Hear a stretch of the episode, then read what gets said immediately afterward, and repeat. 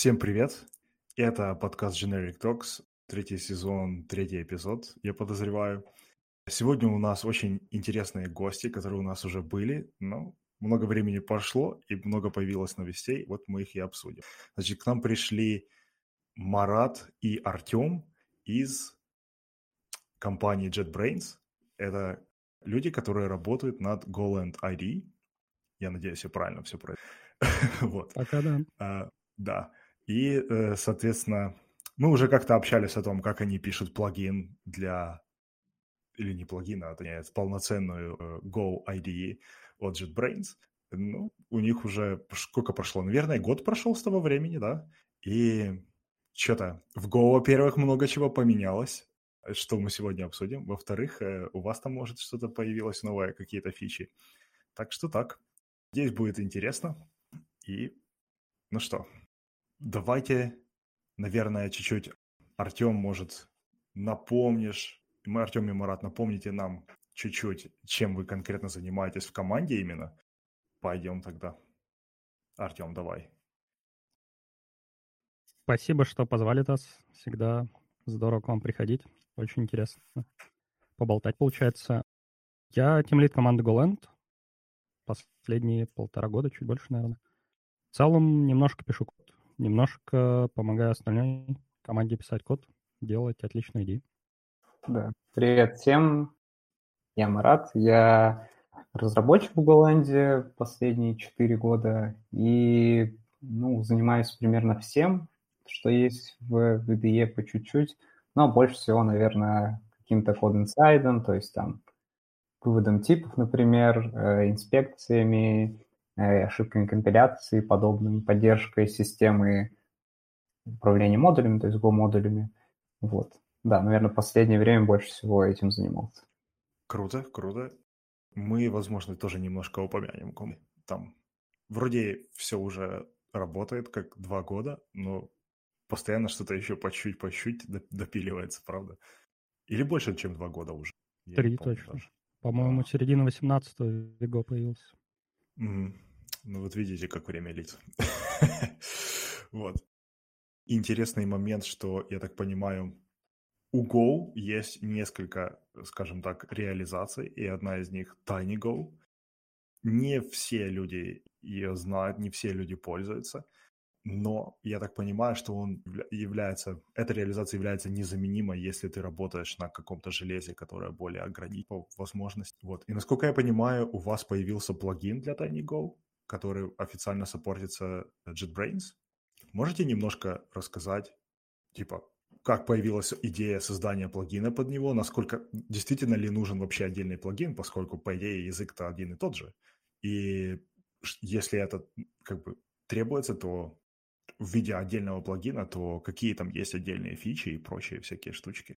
Uh, окей, я, наверное, возьму этот вопрос, так как в основном TinyGo занимаюсь я.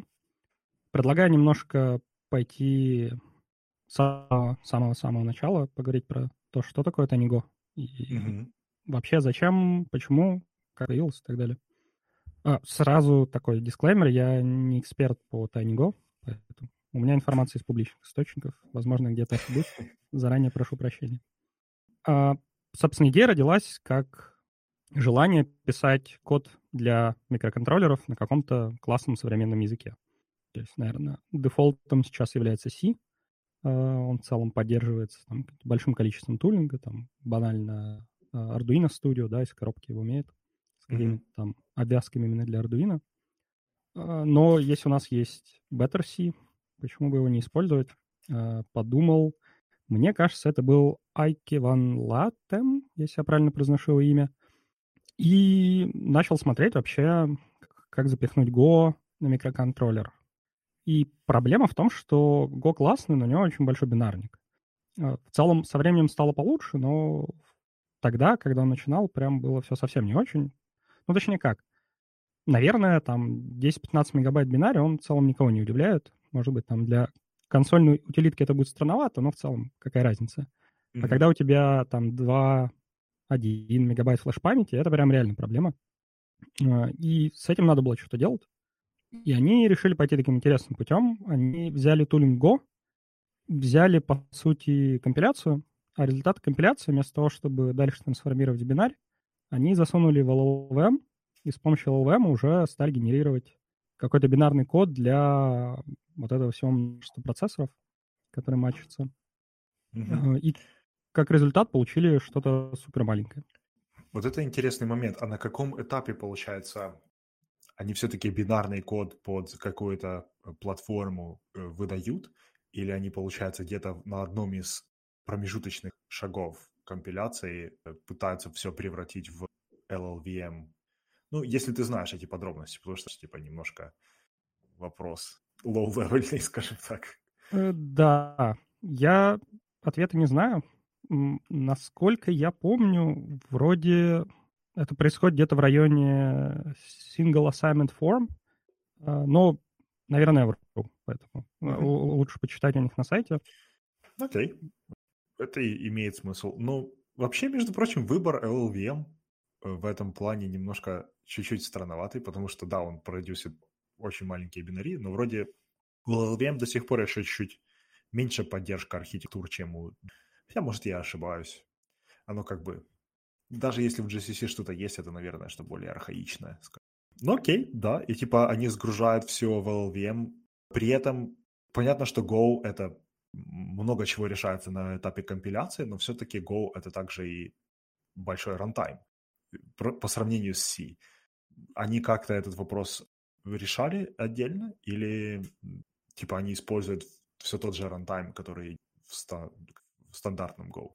Я так понимаю, рантайм как раз и был основной проблемой, потому что он достаточно большой, там есть какой-то очень mm-hmm. advanced garbage collector и так далее. И на микроконтроллерах в большинстве случаев это на самом деле не нужно. И фактически основной челлендж был это как раз э, переписать рантайм, а потом поддержать все стандартные функции, всю стандартную библиотеку. Я не знаю, какое текущее состояние, потому что они там уже несколько версий выпустили а, после того, как я последний раз туда заглядывал. То есть в целом они все больше и больше поддерживают. Там, может быть, пару версий назад у них там JSON, например, не было из коробки. И то есть там был, был какой-то базовый набор вещей, которые они умеют в стандартной библиотеке. Большую часть, наверное, не умели. Э, грутины не поддерживались до какого-то момента. Сейчас они поддерживаются, но очень условно и там не на всех э, архитектурах и так далее. То есть фактически они потихонечку пытаются что-то дописывать, что-то подтягивать, чтобы там как-то быть on par с GSDK. Да, окей, понятно. Ну, если честно, блин, гурутина на микроконтроллерах — это сомнительная фича, в общем. То есть э, из, из моей памяти того, как все делается на микроконтроллерах, у них же нету отдельных ядер, то есть как бы конкурентности как таковой, да, у тебя получается многозадачность за счет разделения времени исполнения. Так это можно сделать и на одной коне. Типа половину там запускаем в цикл for loop, типа половину раз делаем что-то одно, половину раз делаем что-то другое. Вот тебе и куртины, наверное. Э, окей, понятно. Ну, получается, они тогда выдают бинарь, который намного меньше по размерам, да? Его можно, получается, заливать на какие-то микроконтроллеры.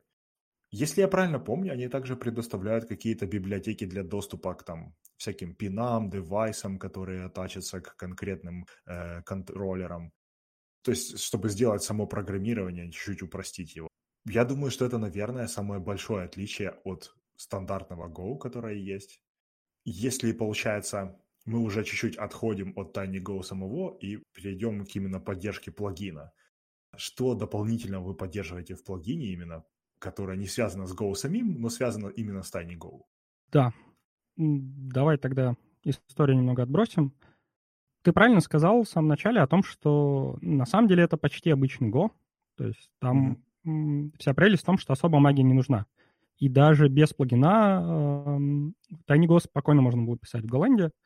Нужно было немножко подкрутить IDE, чтобы она могла распознавать TinyGo SDK. У них действительно есть свой SDK, пакет машин, котором лежат все эти пины, LED, таймеры там и прочее. В целом это делалось через пропихивание GoPass, когда они еще были GoPass-based. Э, с Go-модулями это стало чуть сложнее, но в целом действительно без плагина вполне себе можно было жить. То есть идея плагина была в том, что чтобы это все упростить немножко. То есть взял, открыл, работает без mm-hmm. чтения каких-то мануалов по настройке и так далее. Слушай, а небольшой вопрос. Это на самом деле интересно. То есть получается, когда ты компилируешь что-то с помощью TinyGo, тебе не добавляются дополнительные зависимости в мод файл, э, которые там говорят, да, такая-то борда, такой-то у тебя будет там микроконтроллер и так далее. То есть э, TinyGo как-то сам понимает из своих недр, что ты будешь использовать, или там из каких-то флажочков, и тебе это все подсовывает в бинарь без видимого присутствия в мод-файле, правильно? Э, да, все верно. Там есть набор флажков, то есть там передается таргет, э, который, по сути, является там моделью процессора, архитектурой. Угу. И там можно переключать всякие там GC, э, гарутины, флажками и так далее. Окей. Прикольно. Ну, то есть, да, получается, теперь явно видна проблема. То есть, идея из коробки не поймет, чего, какие там библиотеки подключаются и что это за конкретный микроконтроллер, какие у него есть пины, там, фичи и прочие всякие штуки. Окей. Э, понятно. Да, все так. На самом деле это состояние на момент, э, когда я этой штукой заинтересовался, то есть это было начало карантина. Вот, я mm-hmm. сел дома, мне было скучно, я купил себе Arduino и решил с этой штукой играться. Собственно, стало понятно, что ну, надо как-то это упрощать. А на самом деле, пока мы к этому плагину шли, они в процессе тоже немножко подсуетились э, и добавили э, поддержку ID. Они это, конечно, на самом деле для VS Code, э, но основной, основной смысл был в том, что э, они научились делать микс из своего SDK и гошного SDK. С помощью симлинков они пропихивали только те пакеты, которые поддерживаются, и миксовали их со своими пакетами, получали такой м- собранный гурут, который уже можно было передать в ID в качестве параметра, и ID думал, что это настоящий гурут, хотя на самом деле это был какой-то такой, такая солянка mm-hmm. из разных пакетов. Это частично решало проблему конфигурации, то есть э, в Goland его было не пропихнуть, у Goland там есть свои отдельные чеки, э, он его как гурут, э, как GoSDK нормально не воспринимал, но в целом это был шаг вперед. Тем не менее, хотелось большего. Ну, то есть там банально вот, список пакетов. Какие-то поддерживаются, какие-то не поддерживаются. Вот. Э, в разных версиях по-разному. Потом, э, ну, хотелось там одной кнопочкой все это прошивать. Вот. Плюс они, например, О, это, умеют да. э, делать запуск на локальной машине через э, фейк окружение. Эмуляцию. Да. Ну, там не совсем эмуляция, там просто ранится на текущей архитектуре LLVM байткод. Ну, mm-hmm. собирается из него бинарник. И вроде даже они умеют как-то тесты. Вот. То есть, соответственно, ID это все умеет. С коробки хотелось просто, чтобы вот по кнопке работало. Ты, правда, а, сказал о том, что в самом начале плагин официально поддерживает JetBrains. Это на самом деле не так. Вот. А, а окей. Он Я лежит в репозитории. Ну, это, э, это, да, это понятно. То есть он, он лежит в организации JetBrains на GitHub, в репозитории, он лежит в, в плагин-репозитории в организации JetBrains но на самом деле написан он двумя студентами. Э, я в этом почти не принимал участие, и тут основная проблема в том, что TinyGo — это действительно такая очень нишевая штука. Наверное, сейчас пользователей можно там примерно по пальцам пересчитать. И, ну, то есть с, с точки зрения большого продукта это, ну, не очень целесообразно тратить на это время. А, вместо этого мы просто берем студентов на практику, они эту штуку как-то улучшают, соответственно, и развивают. Но в целом мы там стараемся поддерживать его в состоянии, чтобы он работал, и пока студентов нет, ничего особо нового не добавляем. Окей, понятно. Ну, тогда я могу позавидовать только тем интернам, которые работали над этой штукой, потому что звучит, в принципе, довольно интересно и не так уж и просто, да? То есть для того, чтобы понять, как это все вкрутить и чтобы оно работало, наверное, пришлось посчитать кучу кода и как бы понять, что, что куда как деталь А встраивать в, в отверстие Б, это, в общем, немножко сложно. Uh, вот. Слушай, а есть э, еще вопросы такие именно, uh, допустим, то есть по, по, есть поддержка прошивки, потому что обычно как это происходит? Ты типа все написал, потом зашел в command line утилиту какую-то, запустил ее, и она там тебе перепрошивает твою, uh, твой микроконтроллер. То есть теперь это, это получается можно сделать с идеей сразу. Uh, Угу. А, допустим, поддержка какого-то отлаживания или еще чего-то такого, это, наверное, что-то чуть-чуть, даже не чуть-чуть, а это намного сложнее. Что, что там по этому поводу? Uh, да, ну, во, во многом то, что это легко прошивать, это заслуга самого TinyGo. То есть они mm-hmm. очень сильно упростили эту часть фактически. Он берет на себя все. Единственное, что там нужно поставить правильный тулинг, какой-нибудь, я не знаю, AVR Dude или что-нибудь в этом роде. И он просто сам уже хендлит все команды для прошивки. А то, что мы сделали, мы протащили это вот в кнопку UI. Mm-hmm. Зеленый треугольник возле мейна, нажимаешь на него, можно выбрать там run, flash там, и так далее. С дебагом действительно сложнее. Вообще дебажить можно, они умеют э, GDB. Э, но там это все немножко нетривиально, потому что, ну, во-первых, поддержку GDB нужно в голом протаскивать, она есть в Line, у нас ее нету. Э, это отдельный вопрос, но он скорее организационный. А потом там именно со стороны GDB тоже не все так просто. То есть как бы одной поддержки не хватает, и мы потратили на это какое-то не очень большое время, попытались э, скрестить ужас ежом, и оно не завелось.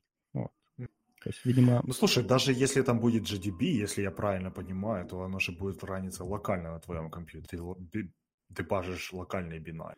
Потому а, что а, да, и там... дебага микроконтроллеров там вообще отдельно. То есть, если ты хочешь дебажить микроконтроллер, это вообще улет, мне кажется. Ну, там в любом случае понадобится программатор, вот, то есть там вот эти дебажные пины, вот это все. Mm-hmm. Надеюсь, мы к этому еще вернемся. Тема интересная, на самом деле. Потому что, ну, то есть, я последний раз, конечно, что-то пытался писать. Я пытался писать перехватчик э, 430, 433 МГц радиосигнала. Вот. И на самом деле супер нетривиально пытаться с контроллера что-то считать, потому что если ты его подключаешь по USB и читаешь на out, у тебя жуткие наводки на антенну, и она начинает передавать космос просто. Если ты USB отключаешь, она начинает нормально работать, но ты понять не имеешь, что там происходит на этом контроллере. Mm-hmm. Вот. Надеюсь, мы к этому вернемся. Да, что-то вспоминаются мои студентские годы немножко. Э, окей, прикольно. Ну, слушай, даже с учетом этого, эм, насколько я понимаю, TinyGo используется, еще был такой, по-моему, интересный момент, что оно используется не только для микроконтроллера, кто-то предлагал использовать его в качестве WebAssembly by default, mm-hmm. потому что если скомпилировать, та, та же самая проблема, если взять просто обычный стандартный гошный бинар, скомпилировать в WebAssembly, получается там, не знаю, 30 мегабайт какой-то WebAssembly пакет. И понятно, что в браузере запускать 30 мегабайтный бинар это немножко сложно. Э, в общем, придется долго ждать перед тем, как запустится. И да, то есть, наверное, в Tiny Go, если там получится 1 мегабайтик или там 500 килобайт, это уже вполне рабочая тема. То есть, получается, даже, ну, возможно, тебе не нужна поддержка всех этих пинов и прочих всяких штук, но просто чтобы скомпилировать и получить WebAssembly, почему нет? По-моему... Я вроде даже где-то слышал, что чуть ли не гугловцы рекомендуют на самом деле использовать э, TinyGo, потому что в самом Go SDK вас не особо развивается. Вот, и это их приоритет. Ну и плюс, да, действительно он очень большой. Ну да, то есть, получается, нету смысла сейчас выбрасывать все из рантайма просто или переписывать отдельно рантайм для WebAssembly. Если и так уже люди сидят и три года уже переписывают этот рантайм для TinyGo, по сути. Если, да. если я правильно понимаю, они просто дали чуть-чуть, сделали какой-то небольшой фандрейзинг или что такое. То есть, я так понимаю, TinyGo это уже типа официально проект, который официально support ится Гуглом, то есть они дают там чуть-чуть денег, люди имели возможность поддерживать его консистентность с тем, что происходит. Я думаю, сейчас у них будет очень большой вызов, который был очень большим вызовом и для вас. Я так подозреваю себе. Потому что как бы февраль э, уже близко, или конец евро, января, февраль уже близко, а значит, э, очень близко у нас официальная поддержка дженериков в, в основной ветки Go. Э, уже как бы люди начинают пробовать, то есть во всех чатах, где я состою, всяких гошных, люди начинают постить э, playground какие-то небольшие снипеты, в которых они э, матюкаются там и говорят, что вот что-то не работает, или вот, вот это вот работает, но не так, как я хотел бы, и так далее. То есть э, люди просыпаются, пытаются попробовать что-то. Вроде вчера был э, э, GopherCon, на котором, собственно, еще раз презентовали все новые фичи и пытались как-то упрощенно рассказать, как, что это будет и как этим пользоваться. Ну вот, и сейчас получается весь тулинг, который все линтеры, все ID, все, э, все, кто попытался сделать э, форк компилятора или как-то в него в, да, вкрутиться, будут сильно страдать. В общем, давайте послушаем про ваши страдания. Мне интересно, что вы уже сделали для поддержки дженериков э, Go в вашей IDE, что еще не доделано, э, да, в общем, какие есть ограничения и проблемы. И в основном, да, э, будут ли какие-то дополнительные функции, не знаю, типа там волшебная кнопка превратить все в дженерики. Э, вот. В общем, всякие такие штуки. Автопереименование интер... пустого интерфейса в Any, допустим. Эм, вот, в общем, все вот это очень сильно интересно. Э, рассказывайте, вы уже что-то начали делать и какие, какой прогресс? Давайте я тут чуть-чуть расскажу. А, да, во-первых, конечно, интересно будет посмотреть, как люди, которые пишут код э, на тайне Go, начнут писать generic код для контроллеров. Ну, слушай, ну, получается, что вроде как, вроде как все должно получиться, но знаешь как. Ну да. А, окей, э, значит, да, у нас есть уже некоторая поддержка, мы, конечно, над ней активно работали в последнее время, потому что действительно февраль близко. Вот. Эм, что у нас есть? Значит, у нас есть сейчас э, парсер, понятное дело, он причем уже был довольно-таки давно, так сказать, написан, э, когда еще Proposal предполагал круглые скобки, а не квадратные, использовать для type аргументов. Вот Артем писал, ну, собственно, этот парсер, а, а потом радостно переписывал его на квадратные скобки. Вот. Окей. Okay. Да, а, значит, после этого следующий шаг. Ну, то есть мы, по сути, нам для того, чтобы поддержку сделать, как ты правильно сказал, а, это, что мы вклиниваемся. Ну, в общем, нам нужен написать фронтенд компилятора, да, такой свой немножко, который еще там у нас парсер некоторыми полезными свойствами обладает тем, что он а, умеет неполный код там в каких-то случаях лучше парсить, восстанавливать оплате ошибок и так далее. Короче, да, вот мы, мы пишем фронтенд компилятора, и мы писать сначала парсер. Следующий шаг – это нам надо научиться, собственно, выводить типы. Вот, то есть, э, если у нас есть generic код, нам надо понимать, что, не знаю, вызов generic функцию, какой тип она возвращает. И тут как бы перед нами стоит вопрос такой новый, скажем, в каком-то смысле, потому что а, ну, есть вывод типов, то есть мы можем не указывать в дженериках все type-аргументы, и поэтому, чтобы понять, какой тип возвращает вызов какой-то функции, нам надо сделать какую-то нетривиальную работу для того, чтобы это понять. Ну, там, собственно, алгоритм вывода, который описан в этом, в, в пропозале, и, наверное, уже сейчас начинает описываться в спеке, потому что он тоже, кажется, уже в каком-то виде драфта начала выходить. Вот. А, короче, Да-да. да, в общем, да, вот следующий наш шаг будет написать типов. Это тем, чем мы занимались активно вот предыдущий релиз. Ну и, собственно, написали его. А, когда мы умеем выводить типы, наш остальной кодный сайт, как бы, сказать, это, это основное мясо, на котором он работает. Ну, один из таких главных компонентов.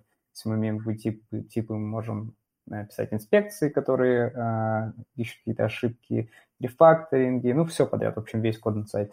Эм, да, resolve еще я забыл сказать, то есть у нас так как появились всякие новые сущности, типа, там, ну, параметры, да, нам надо уметь резолвить, понимать, что какая-то буква Т – это ссылка там на type параметров в сигнатуре. Вот, это тоже Артем делал. Um, ну и, собственно, раз уж как бы наш э, нашему кодному сайту нужен был вывод типов, и первая часть кодного сайта, которую мы сделали, ну, точнее, мы сейчас все это делаем, это показ ошибок компиляции. То есть нам надо научиться понимать, какой код невалидный, там показывать ошибки вывода типов, какие-то несовпадения типов после того, как мы сделали вывод и так далее. Вот это третий как бы шаг, который у нас есть в каком-то видео уже сейчас, и мы сейчас над ним активно работаем для того, чтобы к релизу, собственно говоря, а, какой-то вот ну, с ошибкой компиляции было все хорошо, то есть, чтобы ты открываешь условно generic код, а он не выглядит красным, если он корректный. Вот. Mm-hmm. Uh, да, наверное, три такие основные вещи. Конечно, у нас еще запланированы, вот, как ты говоришь, всякие дополнительные штуки, я, наверное, чуть попозже про них скажу. Вот не знаю, что именно из них мы успеем. Вот. Идею, которую ты сказал, типа, заменять интерфейсы на Any, мы такую идею, как ни странно, тоже она приходила в голову. Ну так, типа, нельзя ли Вот. А, да, логично. Они вроде как бы предлагают, да, сразу в generic коде писать уже так. То есть я не знаю, насколько это там заапрувленное уже proposal, но вроде куча людей хотят. Посмотрим. Mm. Слушай, хотел спросить про вывод типов, потому что, ага. я так понимаю, это самое... Точ... Точнее, как, вывод типа у вас уже и был раньше, правильно? То есть там mm-hmm. пишешь, не знаю, i двоеточие равно нолик, это int. Там ставишь точечку, float, там, ну и так далее. Всякие такие штуки, понятное дело, вы делаете. Но сейчас, получается, вывод типов выходит какой-то метауровень, правильно? То есть это на порядок сложнее, потому что э, вам, получается, надо каждую ветку дополнительно проверить, ну, то есть все возможные варианты типов, которые сюда могут прийти. И, скорее, скорее, и конечно же, вам надо было, наверное, поддержать, э, сделать поддержку констрейнтов что тоже новый как бы синтаксический конструктор такой получился, потому что там вроде как интерфейс, определение интерфейса как было раньше, но теперь есть вот эти все тильдочки, типы через э, параллельные эти... Э, Пайпы. Как, и, или операторы, да. да. В общем, были с этим ли какие-то проблемы? И как вам вообще понравилось с этим копаться? Потому что, мне кажется, это довольно-таки сложная штука. Я смотрел, как они делают презентацию, допустим, э, как они делают презентацию этих всех фичей на Гоферконе вчера, и это очень нетривиально. То есть они там сразу же видно, что фича сложная, и они даже пытаются показать какие-то best practices, там, допустим, сказать, что, окей, возможно, не стоит всегда использовать там, допустим, в констрейнте типа string, а там стоит поставить tilde string, потому что, ну, типа, если кто-то захотел сделать свой тип поверх стринга, почему, почему бы он, а, оно все должно продолжать работать.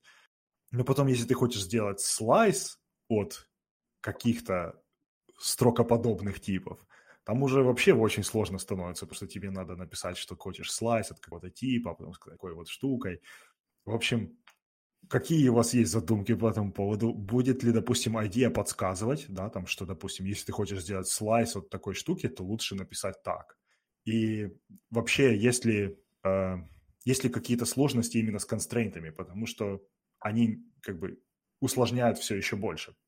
Ну да, э, да, как ты сказал, что в принципе раньше у типов тоже был, да, но он такой был проще в том смысле, что ты, типа, условно говоря, смотришь на правую часть проверяешь там n количество кейсов и понимаешь, что если это там такой-то литерал, верни то, если то, то.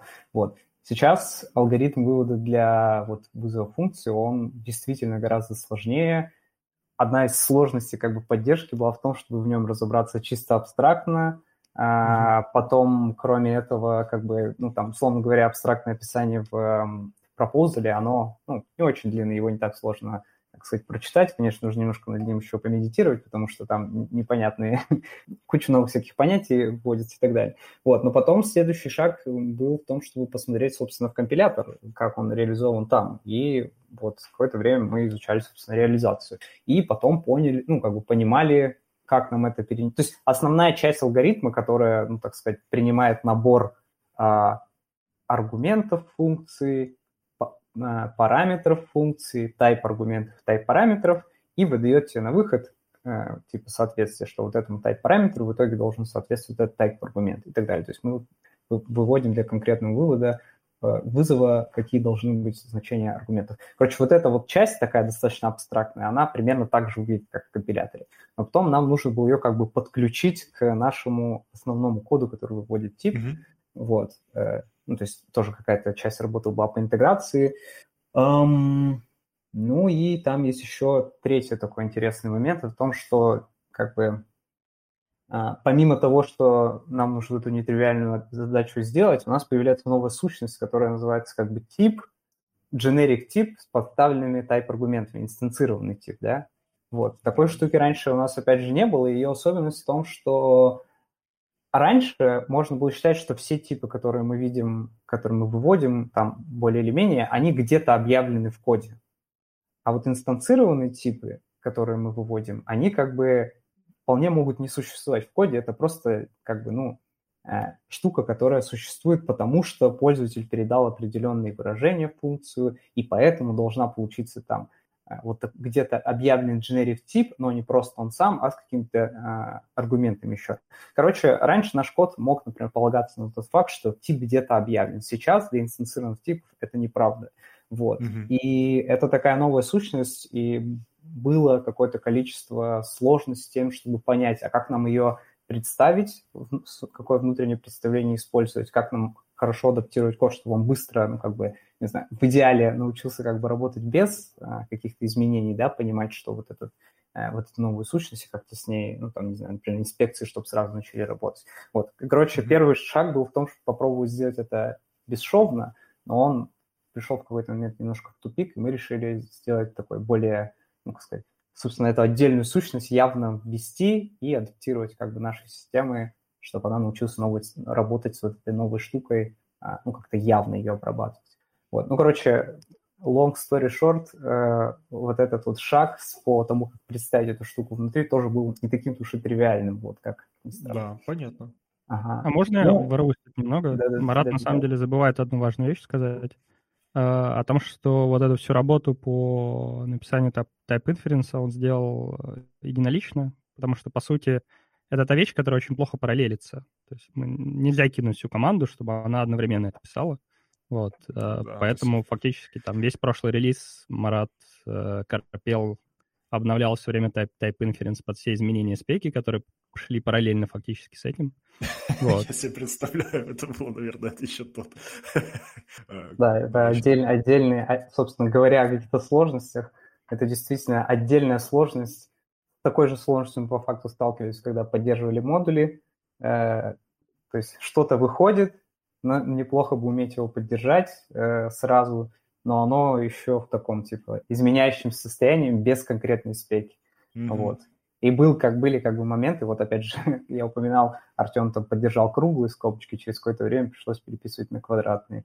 Или там я сижу, пишу вывод, собственно, вот этот, а, и тут оказывается, что теперь нужно писать, ну, то есть в какой-то момент, чтобы указать вот эти вот тип, список типов в э, интерфейсе, нужно писать type, списки, ну, как потом через запятую, по-моему, указывались эти а, типы. А да, в какой-то было. день оказалось, что все, теперь уже через пайпы надо. И еще появились тильды. И мы сначала пошли переписывать парсер, потом переписывать код. Так что да, это отдельная сложность. Но я хочу отметить одну вещь, не знаю. Короче, то есть я в основном из-за этого ориентировался на код компилятора. Вот что классно в компиляторе Go, это то, что они довольно-таки много пишут комментариев к своему коду, не только к топ-левел функциям, даже каким-то внутренним частям, и понимать, что он делает, довольно-таки несложно. То есть, ну, по модулю того, что это в целом большая система, да, но когда какие-то отдельные части копаешь, они неплохо так там все объясняют. Короче, это класс. Угу. Да, очень прикольно. Вот. Слушайте, вопрос такой. Да, я думаю, это вообще была титаническая работа, особенно с учетом того, что они сами как бы смотрели, понимали, что что-то не хватает, надо что-то доделать. Они доделают, ты смотришь, блин, еще вчера все было окей. Э, у вас были какие-то что-то наподобие, я не знаю, интеграционных тестов или какого-то типа тест-сьюта, чтобы сравнивать, что выводите вы и что выводят они. Потому что я подозреваю, что как бы синхронизировать вот эти правила выведения – это довольно-таки сложная как бы задача, и в каких-то нетривиальных случаях получ- может получиться так, что типа GoLand думает, что там будет такой-то, а типа компилятор выводит э, что-то очень сильно похожее, но чуть-чуть другое. Э, в общем, я представляю себе, что это, наверное, тоже очень сложная задача, и которая, возможно, еще и даже не сделана, но чисто в такой вопрос, да, то есть как-то вы пытались сравнивать или еще пока нет?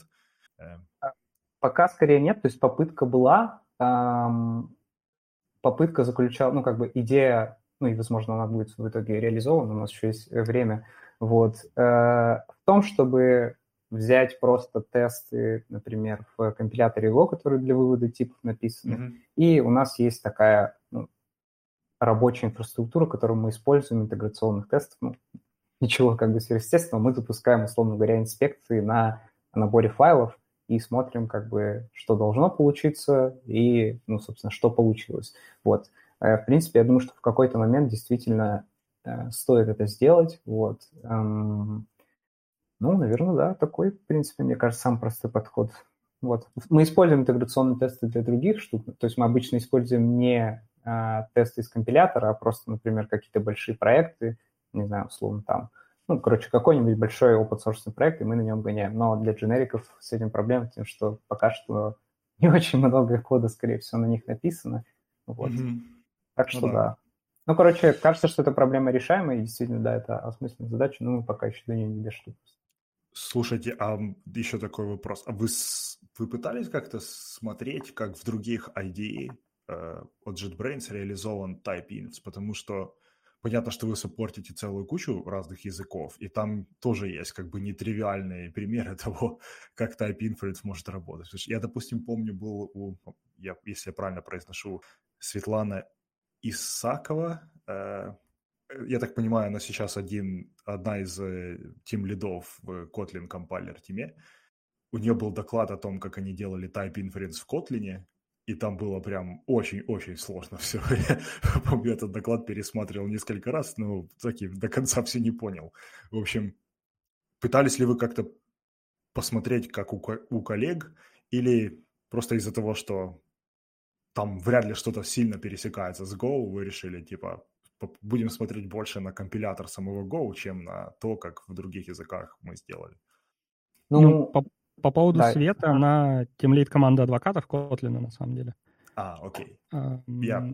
По поводу Kotlin, в Kotlin они все-таки читерят, потому что они берут один и тот же фронтенд, как бы используют его в плагине и в компиляторе.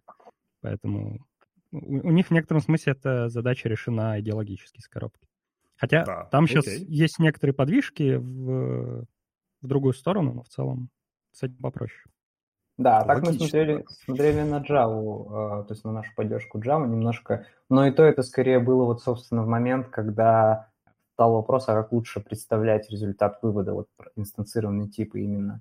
Um, что там возник некоторые тупи, ну, некоторые вопросы, как это лучше сделать. Просто, ну, я на самом деле не знаю, что ты име, имеешь в виду именно вот... Э, м, я ну, не то, чтобы... Не... Типа, как представить да, да, да. во внутренней, ага, во внутренней да, да, объектной модели вашей, угу. э, именно самого, э, самой ID, как представить вот эти все сущности, типа инстанцированный угу. тип или там у нас есть generic метод, а есть типа специализированный метод теперь. И вроде как я там кликаю на мин функции, которая типа float, но перехожу там в правильную миксу где-то в правильном месте, я понимаю, что это вот, вот эта вот generic функция вызывается.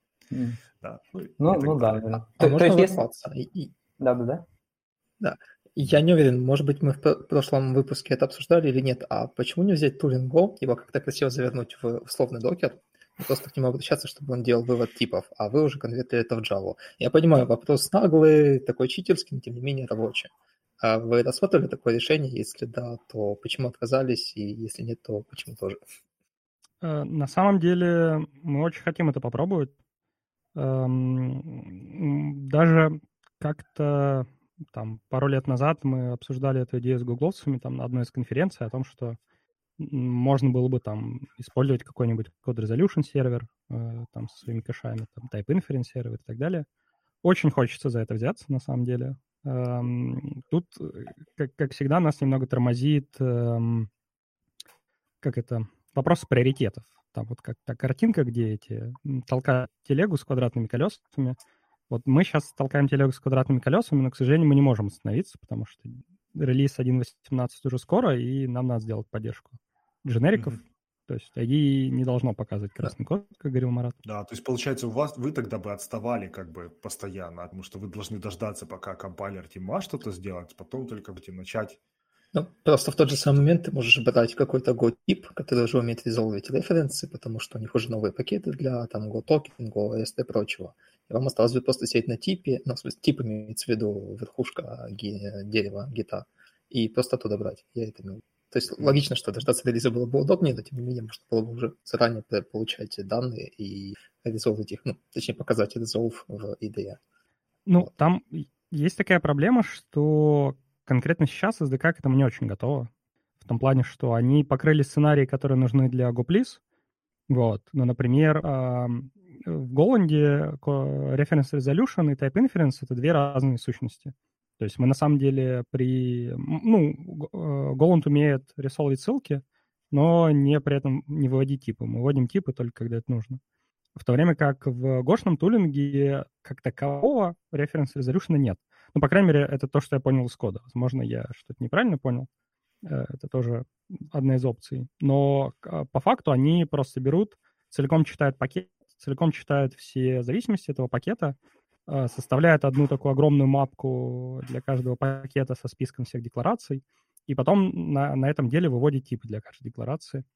И, то есть, по идее, нам нужна какая-то дырка, где бы мы вот могли отправлять свои запросы из серии типа вот по этому офсету, куда оно рисовывается, а вот по этому офсету какой там тип и так далее. Эм, я думаю, если мы это сделаем, или, может быть, когда мы это сделаем, можно будет действительно подумать над тем, чтобы перепрыгнуть на Goshen тулинг. Ну, и, наверное, еще одна ремарка. Когда я говорил про колеса, я имел в виду, что на самом деле это надо сесть и сделать. То есть в целом ничего не мешает, э, например, сесть и сделать это сейчас, кроме того, что сейчас нам нужно пилить свои дженерики, условно говоря. Может быть, вот после следующего релиза там выделим на это какое-то время, посмотрим. Ну или, не знаю, в конце концов наймем кого-то. А минутка рекламы мы всегда нанимаем, приходите к нам. Потом вы решите, если что. Да нет, почему? Э, мы и в прошлый раз рекламировали, не знаю, кто-то прислал свою заявку или нет. Ну, да. Аудитория нашего подкаста не очень большая, это правда. Посмотрим, может кто-то... Э, указывайте промокод э, Generic Talks. Не знаю, что он даст, да. но... Да, это интересно. Э, промокод. Промокод позволит, что, что давайте придумаем, что типа один вопрос на собеседовании можно... Позвонить другу. Да. Можно позвонить э, ведущим подкаста Generic Talks. Тогда ну, конечно, вам, не, вам не светит эта позиция. Подстава, да, подстава. Эм, ну ладно.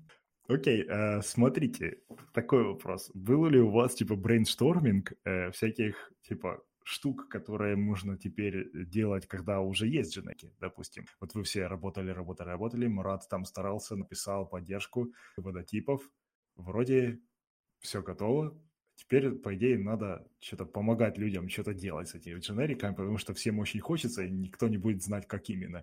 Э, вот. Да, брейншторминг Если у вас какие-то... Да. Ага. да, да, э, мы тоже об этом, конечно, думаем. Пока первый приоритет все-таки, как сказать, красный код, вот, но после этого действительно, скажем,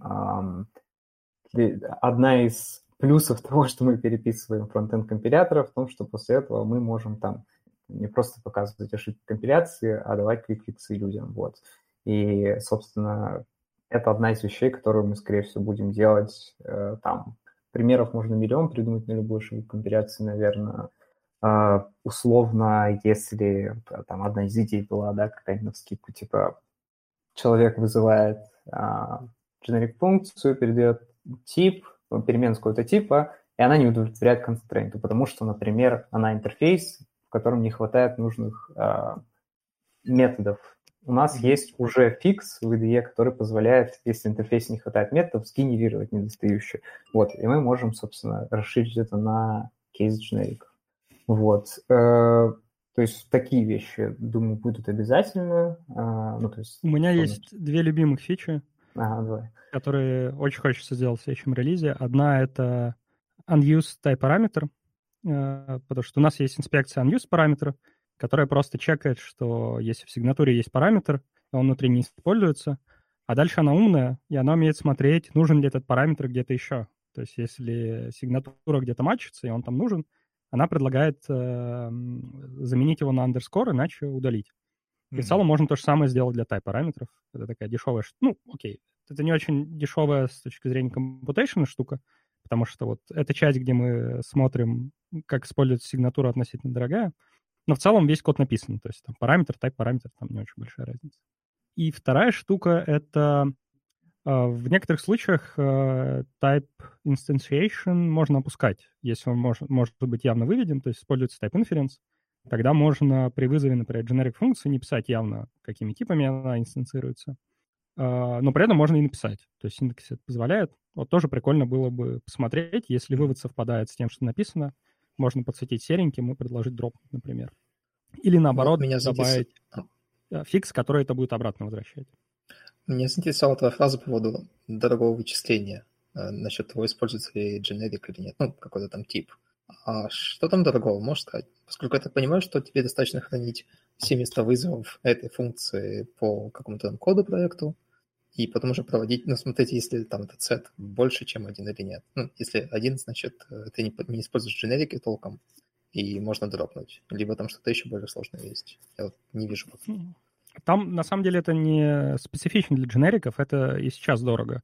То есть там э, это у нас в основном э, вся сложность разделяется на два типа анализа, локальный и глобальный. То есть все, что локальное, все, что внутри файла, оно дешево, потому что он уже попаршен, у тебя уже все есть в памяти, тебе нужно там походить по дереву туда-обратно, и все. А когда мы говорим про глобальный анализ, то есть если это выпадает э, из текущего файла, это значит, нам нужно куда-то пойти. Чтобы куда-то пойти, нам нужно знать, куда пойти.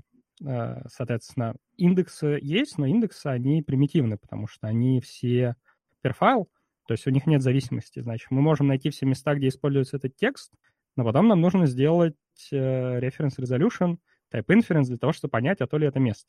Может быть, это вообще не, этот, не вызов там функция, какая-нибудь имя переменная или что-нибудь в этом роде. И вот эта штука дорогая. Почему? Не потому, что она дорогая сама по себе, а потому что это делается очень-очень-очень много раз. Потому что ты там открыл файл, у тебя там, я не знаю, 100 function call'ов. Mm-hmm. Вот. И как бы на каждый function call нужно сделать эту штуку, а потом ты нажал один символ, мы сбросили все кэши и повторили еще раз. Да, то есть это получается от N постоянно ты бегаешь по всему сету всех вызовов. Погоди, а серьезно кэши сбрасывается, если я нажимаю один символ? Это все-таки утрировано так? Не, буквально. Ну, в смысле, там, там есть разные кэши разного уровня, но фактически один символ может поменять весь э, reference resolution. Как бы старые кэши не работают. Можно пытаться их очищать гранулярно, но тогда мы попадаем на другую проблему, что это, ты можешь потратить больше ЦПУ на то, чтобы про, проанализировать именно граф зависимости кэшей, э, нежели на то, чтобы их просто пересчитать. Um, да. Смотрите, такой прикол. Я в идее получается, в, в Java IDE есть э, фича, которая называется вывести как параметр ты типа выделяешь какую метную внутри метода, кнопочку вывести как параметр, и она выводит его в параметр метод. В GoLand я, по-моему, этой фичи нет. Вот сколько нет. смотрел, все жду, жду, никак. Вот. И теперь вопрос. Э, теоретически можно было бы сделать то же самое типа с дженериком, да? Там какую мы там знаем, что это всегда int. Мы как бы просто там жмакаем Option Command G или что-то еще, и выводит ее это в качестве generic типа. То есть это что-то, что может, и оно будет зависеть. Э, насколько вообще... Мне, мне даже, наверное, с философской точки зрения интересно. Типа, стоит ли упрощать дело все настолько сильно, потому что тогда люди начнут просто, знаешь, ходить по всему коду и просто жмакать кнопочку и постоянно делать кучу generic методов себе. А, вот. И как бы с технического, в техническом смысле, насколько сложно будет делать все эти превращения, манипуляции с generic-типами? Ну, то, что ты конкретно сказал, наверное, не очень сложно. То есть, ну, если я правильно понял, условно говоря, у нас есть обычный параметр, да, и мы хотим, получается, добавить type параметр и условно сказать, что вот теперь t – это некоторый type параметр, а там, где раньше стоял вот этот твой int, это t. А вместе вызова нам надо передать этот int. То есть, да, это кажется а, как ты правильно говоришь, это действительно похоже на introduce параметр, которого у нас нету пока. Ну, ну на самом деле... для Java, наверное. Это change signature в общем случае. А, вот, да. Потому что на, на мало обновить сигнатуру, нам нужно еще обновить все юзаджи. Потому что в каких-то местах да. тебе понадобится instantiation и так далее. Сказать конкретно, что это за тип, да? Да. Uh, в целом у нас в списке дел на этот релиз стоит change signature. То есть хочется добавить, может быть, не именно вот таким образом, ну, хотя бы, чтобы ты, вот, ты мог явно вызвать рефакторинг и сказать, типа, добавь мне функцию type параметра, там, или удали, или поменяй их местами. Фактически у нас там сейчас есть э, две таблички, табличка входящих параметров, табличка исходящих параметров. Типа мы бахнем туда третью табличку, говорим, это типа type параметры и все. Mm-hmm. А, по поводу концептуального вопроса, честно говоря, да. То есть э, это всегда достаточно большой консерн, и мы всегда держим в голове, чтобы, скажем так, случайно не сделать это слишком простым, да, то есть ты там в какой-то момент упоминал, например, рефакторинг, который автоматически там помогает конвертнуть функцию из обычного в generic, вот. Э, очевидно, если ID будет этим кричать, там, подсвечивать желтым, предлагать это делать, люди начнут это делать, и я думаю, любви в Твиттере нам это не прибавит. А, С другой стороны, ну, да. тулинг, он на то и тулинг. То есть вообще наша философия такая, что тулинг должен помогать, но не должен мешать. То есть если человек хочет сделать что-то очень глупое, ему виднее. И ID не в позиции что-то запрещать человеку и так далее. И в этом плане там, ну вот последний, мне кажется, крупный хейт, который связан с Голландом, это был, когда мы добавили возможность генерации геттеров и сеттеров. Причем мы даже ее не добавили, она была там всегда, просто там добавили какую-то новую, э, новую часть. Она там научилась то ли определять, что уже сделано, то ли что-то, какой-то вообще небольшой фикс. Но все почему-то сразу расстроились, сказали, что там, типа, идея не должна помогать там использовать bad practice и так далее. Вот. Хотя конкретно в этом случае, то есть эта штука вообще супер интерактивная, то есть ее надо сначала найти, надо знать о том, что она есть, потом надо ее вызвать, то есть ID вообще нигде ее не предлагает. Вот. Ну, в принципе, здесь то же самое. То есть мы будем делать вещи, которые будут помогать пользователю работать с дженериками. Там, ну, например, вот так вот добавить тип, э, там, type параметр, убрать, там, поменять и так далее. Э, постараемся сделать это так, чтобы это всегда оставалось на усмотрение пользователя.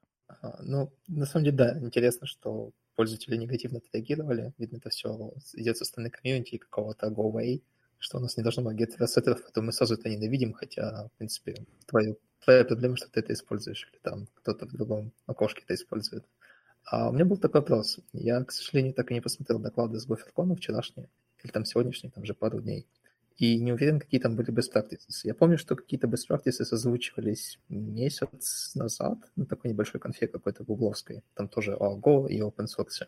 Там докладик буквально 10-15 минут был от, от кого-то из GoTeam.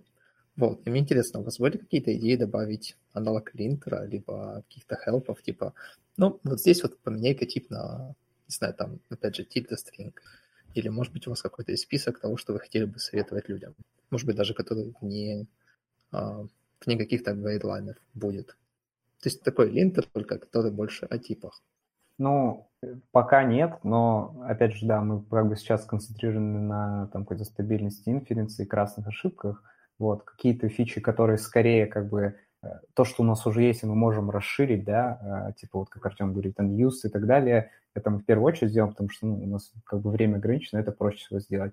Но в целом, мне кажется, это действительно отличные кандидаты для фич, то есть, э, скажем, вот эти вот best practices, которые ты упомянул, я вспомнил про Java. В Java есть тоже штука, которая, э, по-моему, предлагает тебе там супер писать или, э, или, не, или extend. Ну, в общем, тоже, да-да, связано с тем, что ты можешь чуть более generic сделать, когда ты делаешь API.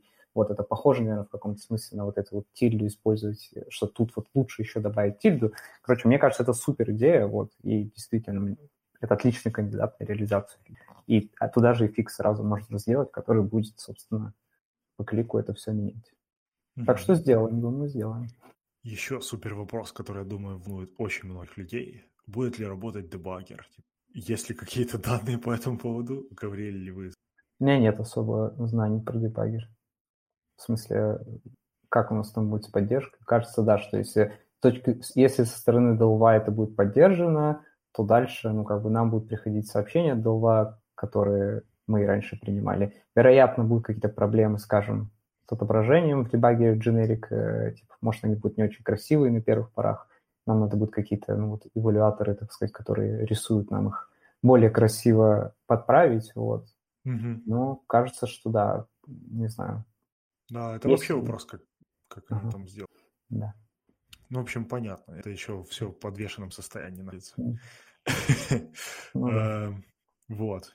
Но смотрите, блин, на дженериках вообще мир не заканчивается, ведь и есть еще какие-то интересные фичи, над которыми год. Я понимаю, что это, наверное, было самое что-то большое, но, в общем, эм, какие-то штуки еще можете похвалиться?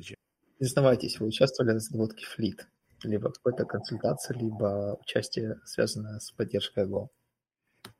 Э, на самом деле забавно. Э, в ответ на первый вопрос мне там сразу в голову всплыла, наверное, одна из самых крупных фич в э, текущем релизе, который вот там на той неделе был, это поддержка WSL2.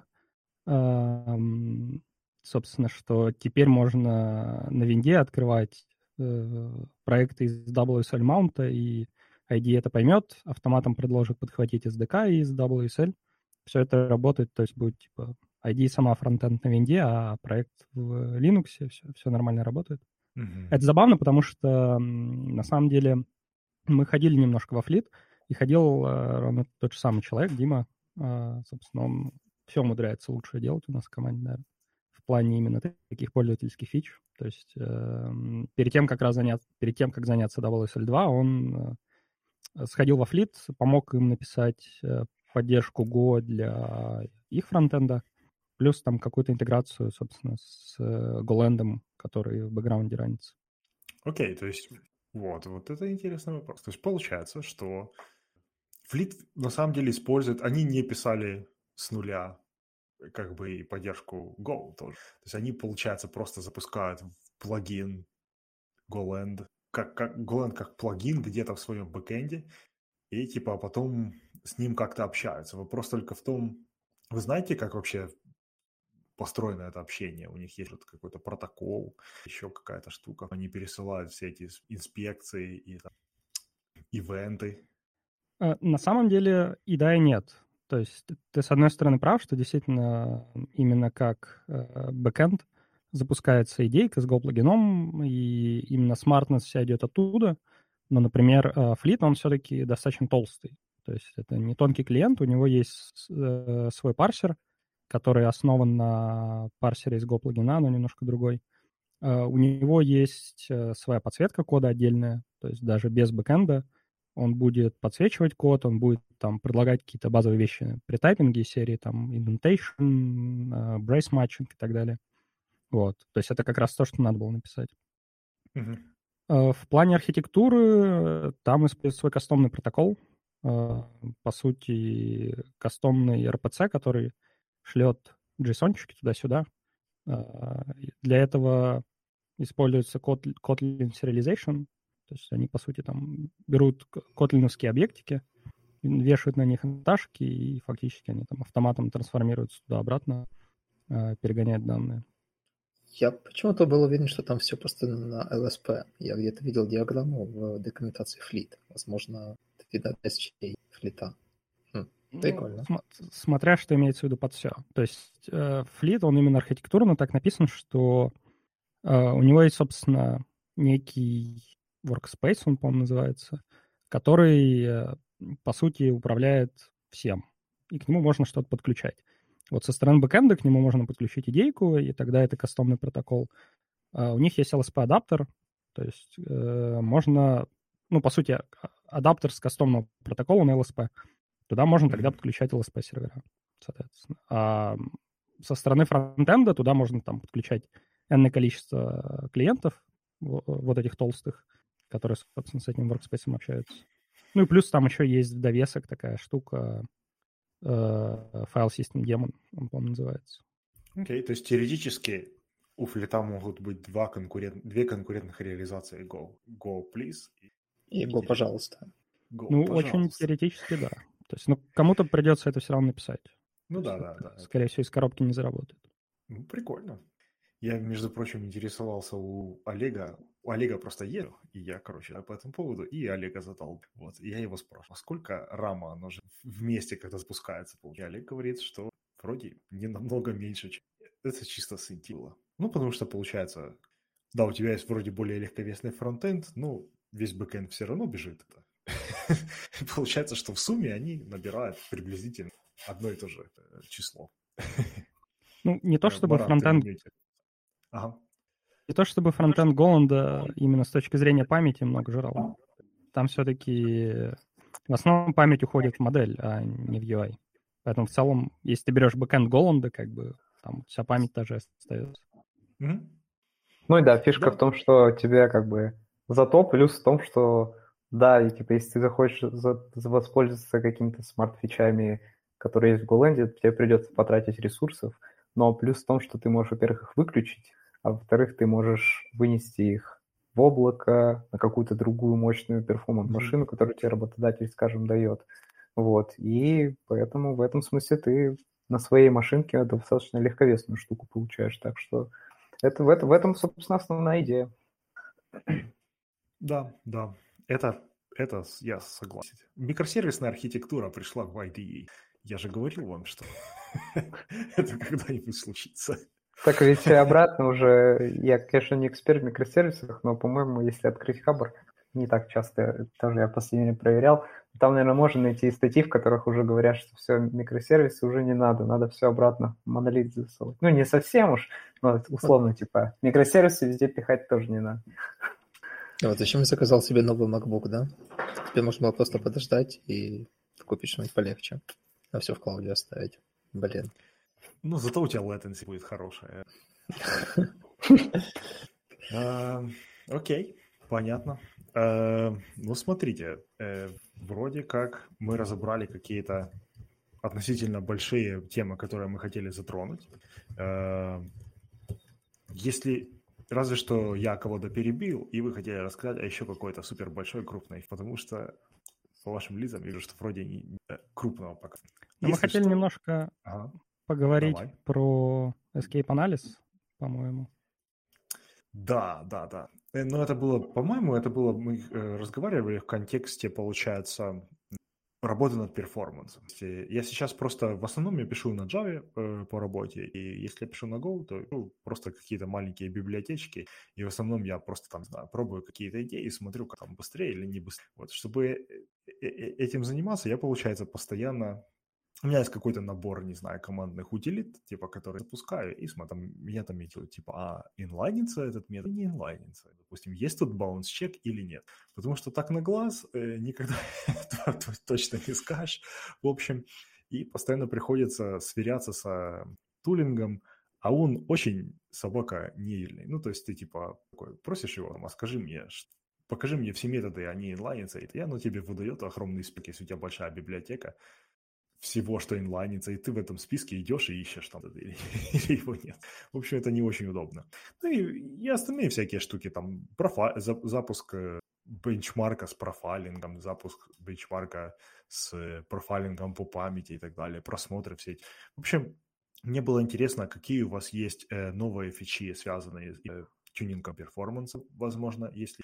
А, и если есть какие-то идеи, которые, допустим, еще не заимплеменчены, но вы бы и хотели сделать. Вот, например, как я нажимаю кнопочку какую-то, performance introspection, и оно мне тут у тебя убегает в хип, э, тут э, у тебя в loop bounce. Что вы по этому поводу? Ну, в целом, уже сейчас можно открыть Golang, открыть тест, э, жамкнуть на тот же самый зеленый треугольник, и там выпадет такой очень большой список. У нас, по-моему, четыре э, типа профайлинга поддерживается.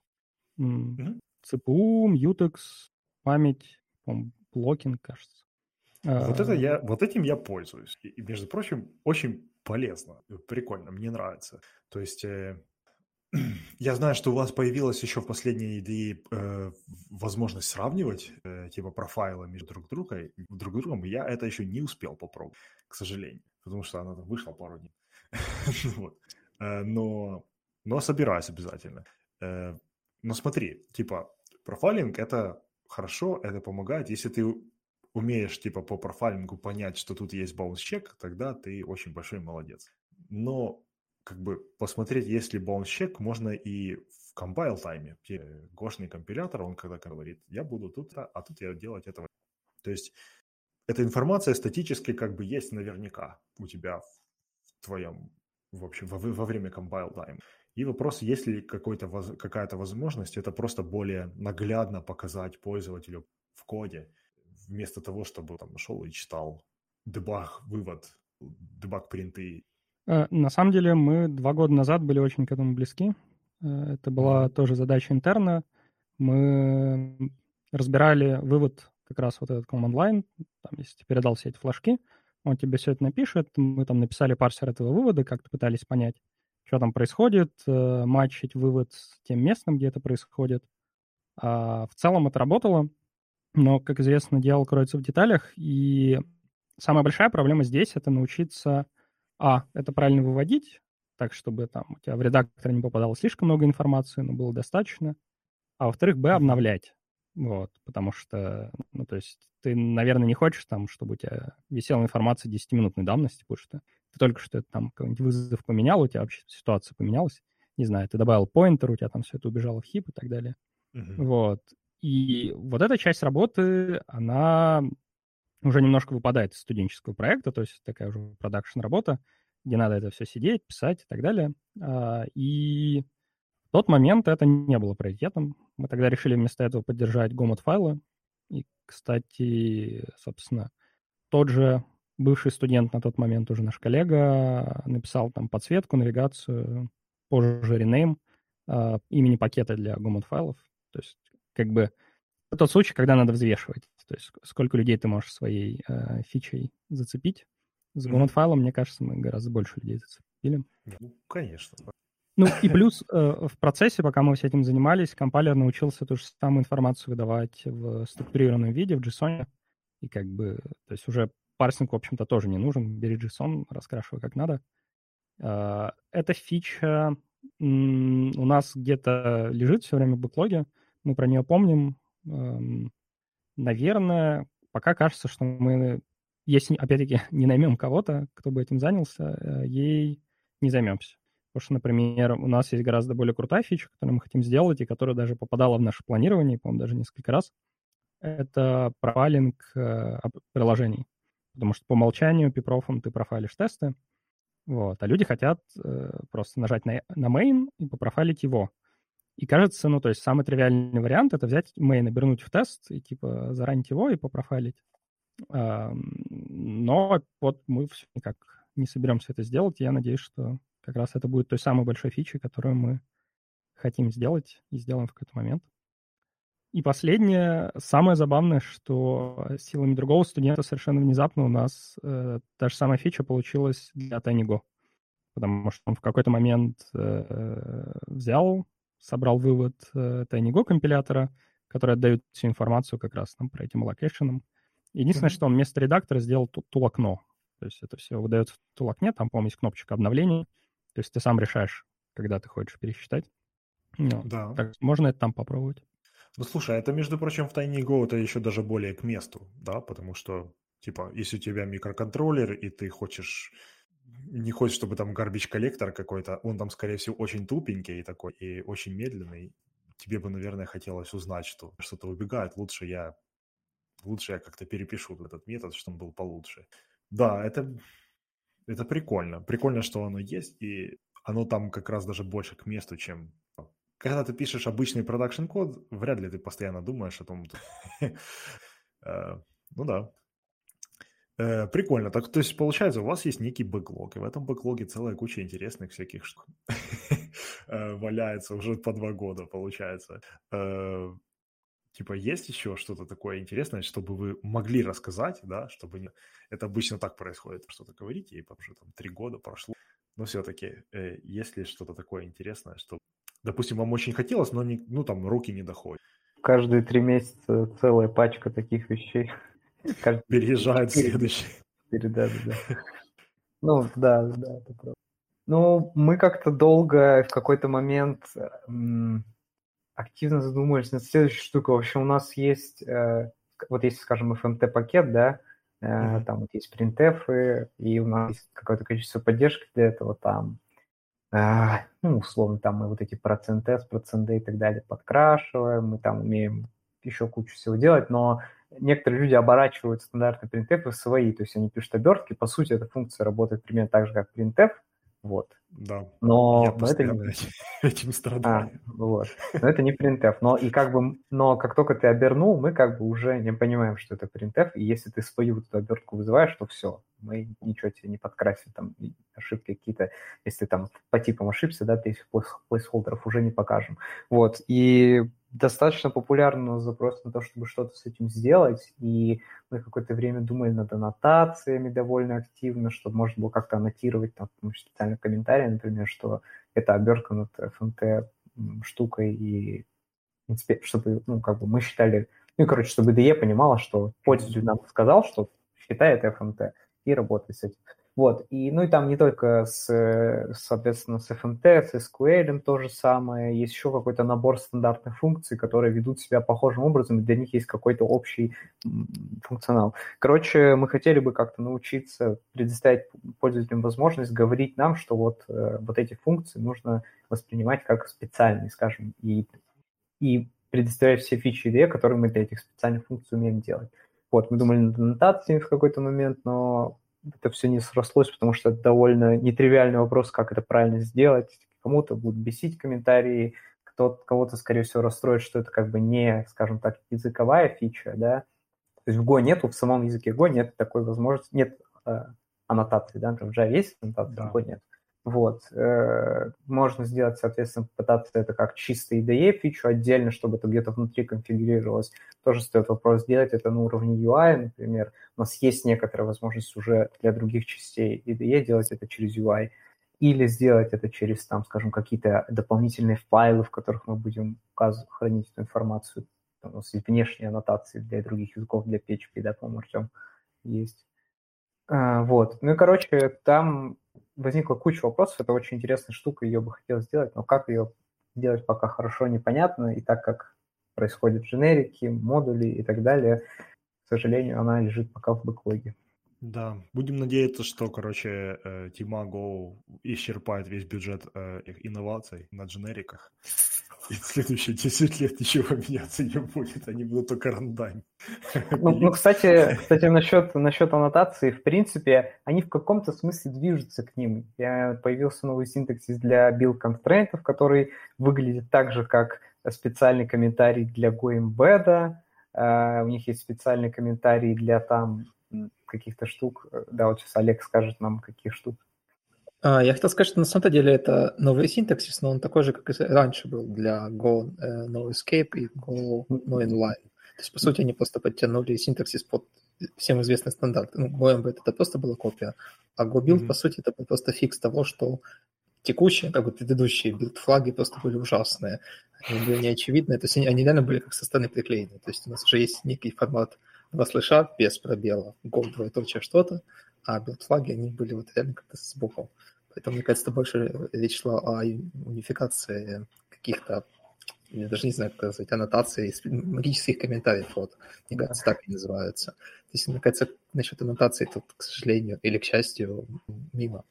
Кажется, ну, ну, ну почему? Ну, в смысле, с одной стороны, э, как бы, да, раньше это было, ну, например, вот эти no онлайн и так далее, они были, насколько мне известно, скорее внутренними вещами, и как бы не то, чтобы что-то тебе гарантировалось, если ты им будешь пользоваться. Так мне казалось, нет?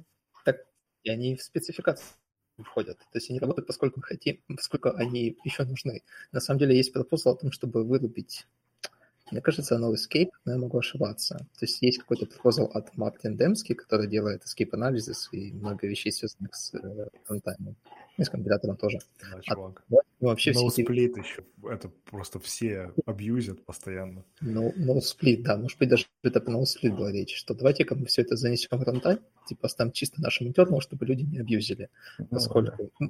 непонятно, в принципе, оно не входит в стандарт, и не надо поддерживать это никак. От слова вообще никак не надо поддерживать. Но, видно, они хотят сделать язык еще более таким строгим, что вообще ничего тебе не даем, и просто живи с тем, что есть у тебя спецификации. До свидания.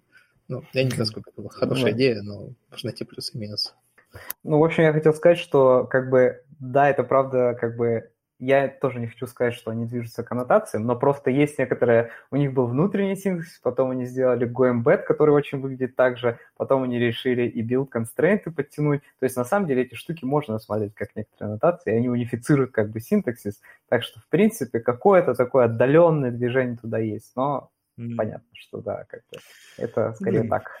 Есть надежда, что в тривиальных случаях можно было бы обойтись из аннотации правильно если там в глубина 3 или 5 вызовов смотреть, что если вот эта строчка передается в первую строчку э, FMT какого типа любого из FMT, и вот эти параметры, они тоже вглубь, э, это типа мы как бы пропагейтим эту информацию, наверное, и типа мы говорим, что это FMT-like. Ну, если да. ты уже там слишком глубоко за...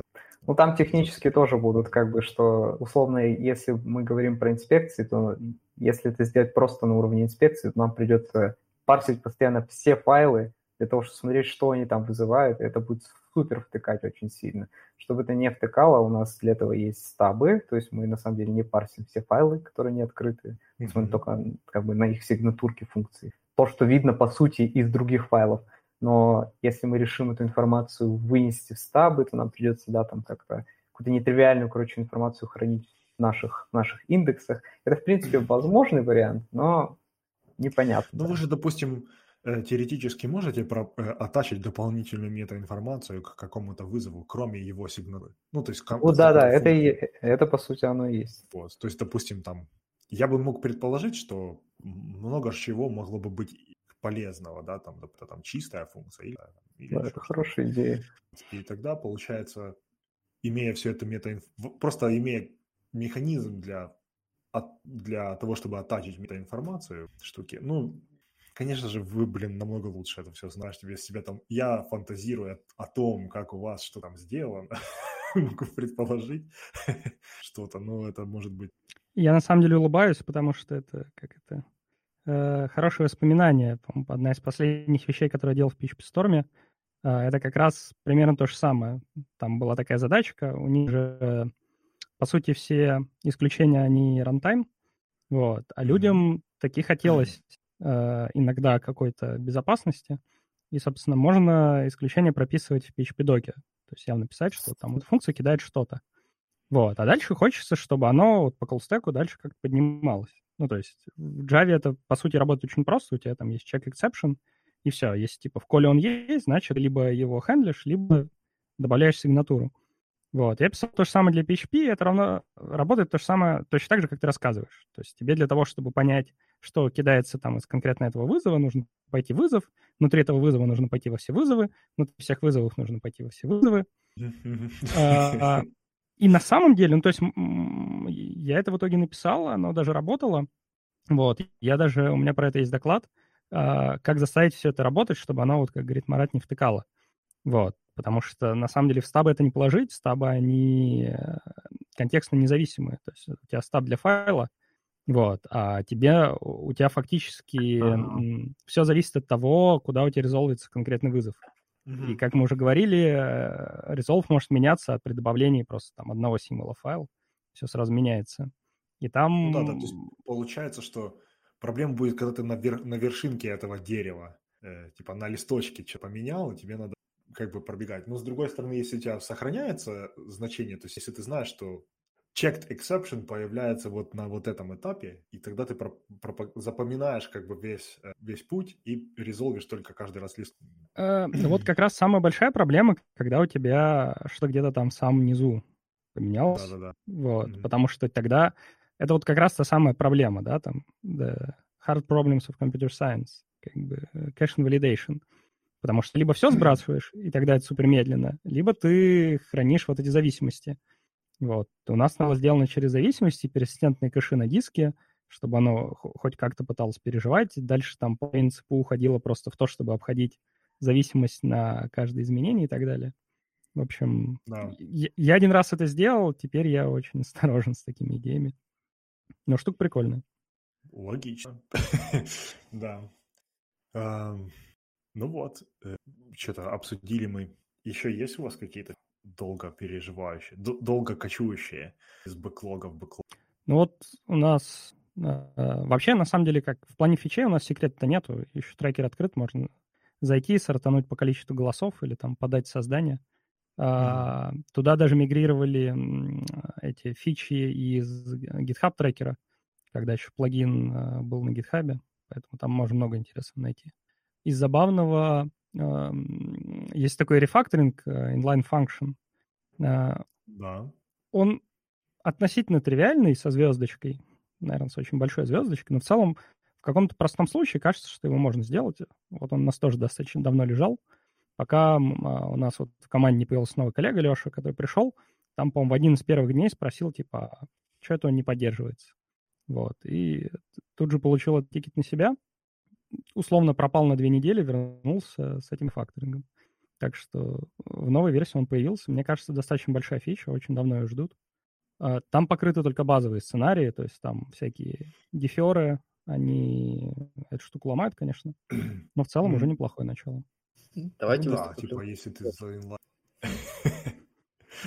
Ой-ой-ой, просто в каких-то случаях, да, у тебя семантика может поменяться, и надо бы понять, чтобы не поломать человеку код и не удивлялся, не удивлялся потом.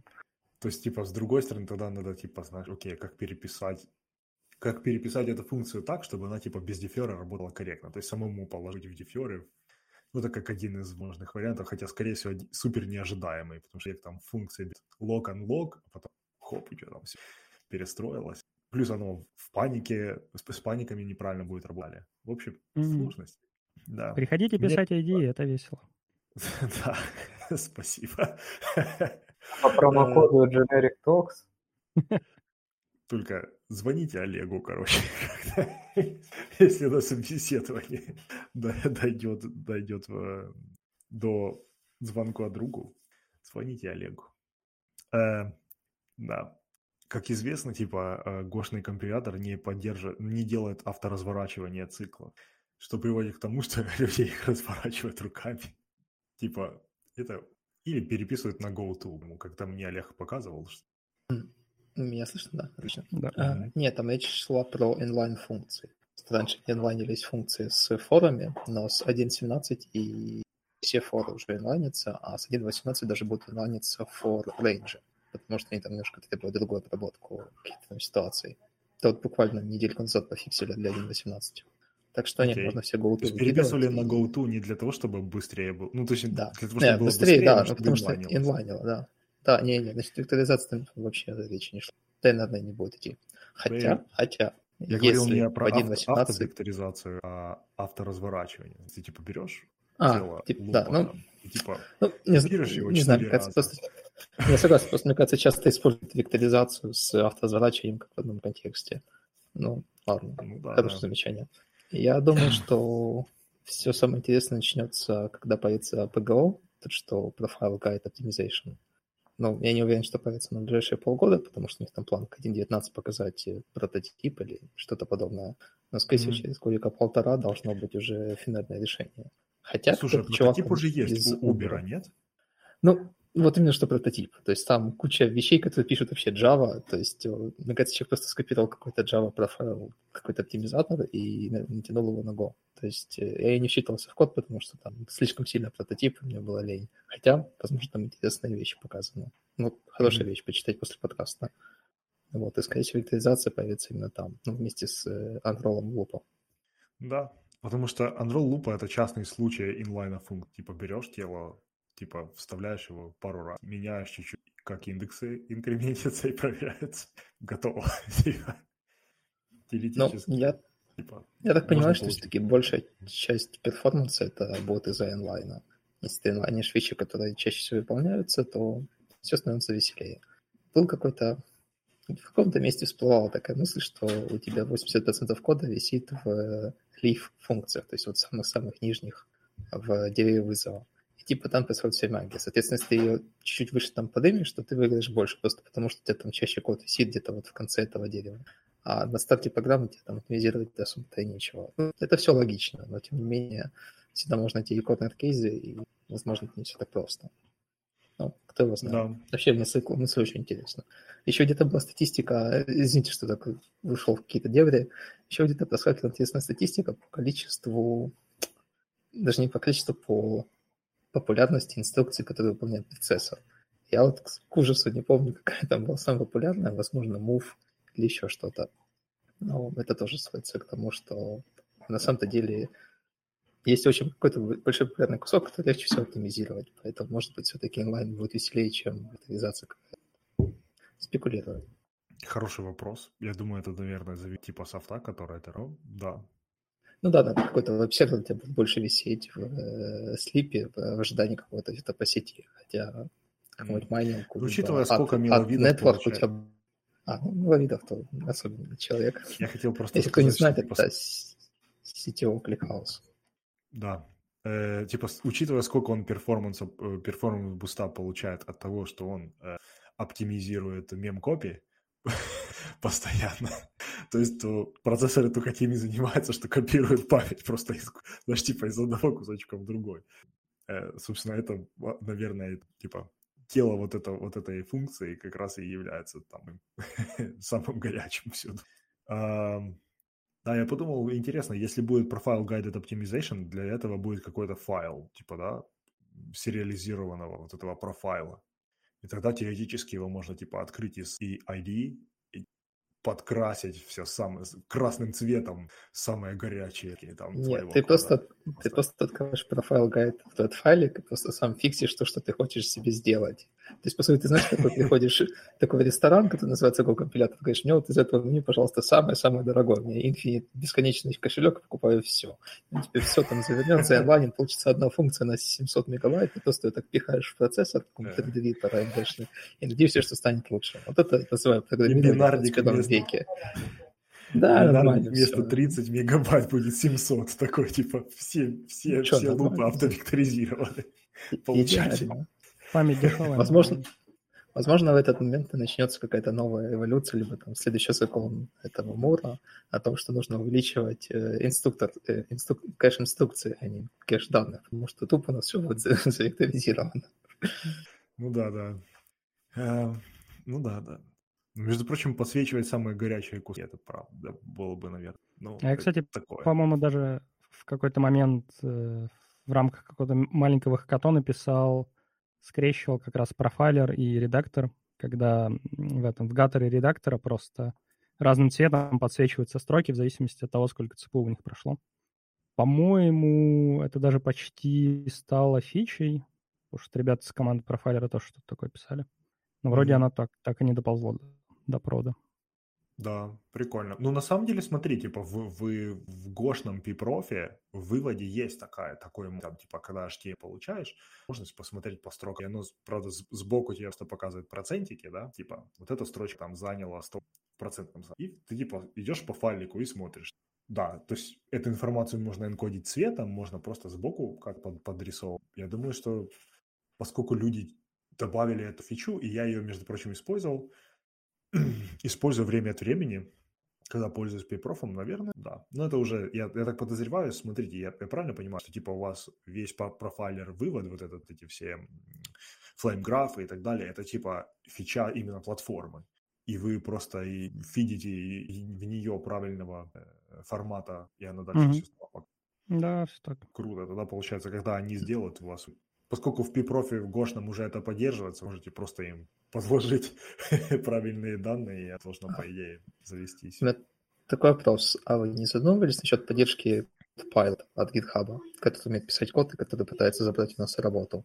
Потому что я все больше и больше замечаю, что все больше и больше людей начинают этим интересоваться. И то этот подключил свой редактор, то там еще кто-то пытается потестить. А у вас какие-то были с этой штуковиной? Как он работает? Ну, то есть, в смысле, ребята... у вас есть поддержка? Или да. Code Ну, ребята из GitHub сами написали плагин. А, Там она в супер начальной стадии, но что-то работает.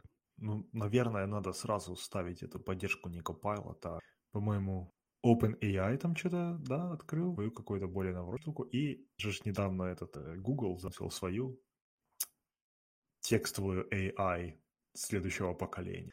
Но они вряд ли позволят ее тренировать на чем Там, между прочим, я, я так понял, натренировать это очень дорого. То есть э, там надо железо типа вложить дофигища, тренировать саму себе. Только очень большие компании, у которых заниматься такими. Это знаешь, как типа во Вторую мировую войну, я что-то смотрел, по-моему, когда американцы делали первую ядерную типа бомбу, боеголовку, они тратили типа что-то около 40% всего электрического аутпута всех штатов, типа этих кол, ну, типа для того, чтобы э, делать боеголовку, то есть, по сути, очищать э, уран. Там. Ну, в общем, это я к тому, что, типа, вся огромная страна, 40% электричества шло на то, чтобы сделать одну бомбу. Вот. то же самое сейчас с этими AI, типа, все дата-центры Гугла, которые они задействованы в чем-то, они просто, наверное, сидят в бэкграунде, что-то тренируют новый AI потом ты в, это, в Kotlin скрипт, ой, это, в Python скрипте где-то он ошибку сделал, все падает через 50 часов, ты делаешь правку и запускаешь снова. Ну, это я так, у меня, как сказать, э, пока ты рассказывал, у меня просто эти отзвуки лабораторных э, студенческих в голове, когда ты пишешь скрипт, запускаешь, и через там, он работает очень долго, и через некоторое время падает, потому что где-то ошибся, и ты с болью правишь его, и снова долго ждешь. Ну, слушай, я думаю, ну, приблизительно такие есть, наверное. Да, надо будет, а, Олег, запиши там этого чувака из DeepMind. Окей, эм, ну что, мы уже где-то почти два часа записываем, без 15 минут. будем, наверное, сворачиваться по чуть Если вы хотите сделать еще какое-то объявление, кроме, э, кроме этого промокода Generic Talks, то давайте вперед. В прошлый раз я знаю, что вы искали, э, по-моему, не только разработчиков, но и девелопер-адвоката или есть у вас еще какие Э, Я думаю, в прошлый раз мы девелопер-адвоката не искали, но сейчас точно ищем. Эм, В целом, наверное, у нас... Вообще, мы обычно всегда ищем всех. Поэтому тут э, основной вопрос в том, что если хочется что-то делать прикольное э, для Go, на Go, э, мы всегда рады. В целом, основной стек у нас все-таки Java, Kotlin, JVM, но если мы говорим, например, про тот же э, код resolution внутри языка, то там как раз кто-то с хорошим Go и знанием Go SDK нам вполне бы пригодился. Так что да. Шлите заявки, промокод Generic Talks. Один звонок Олегу в подарок. Олег, ты хоть отставь телефончик где-то, люди не будут знать, куда звонить. Так в Телеграм пусть звонят, что там, все нормально, ждем. Окей. Ну все, тогда всем спасибо большое, было очень интересно. Давайте, Да, вам до спасибо, встречи. ребят. Мгм. Спасибо, что позвали. Всегда приятно. Пока-пока. Так, сейчас не, не выходите. Это я просто, чтобы мы потом обрезали. Все, я думаю, сейчас я где-то обновлю рекорд.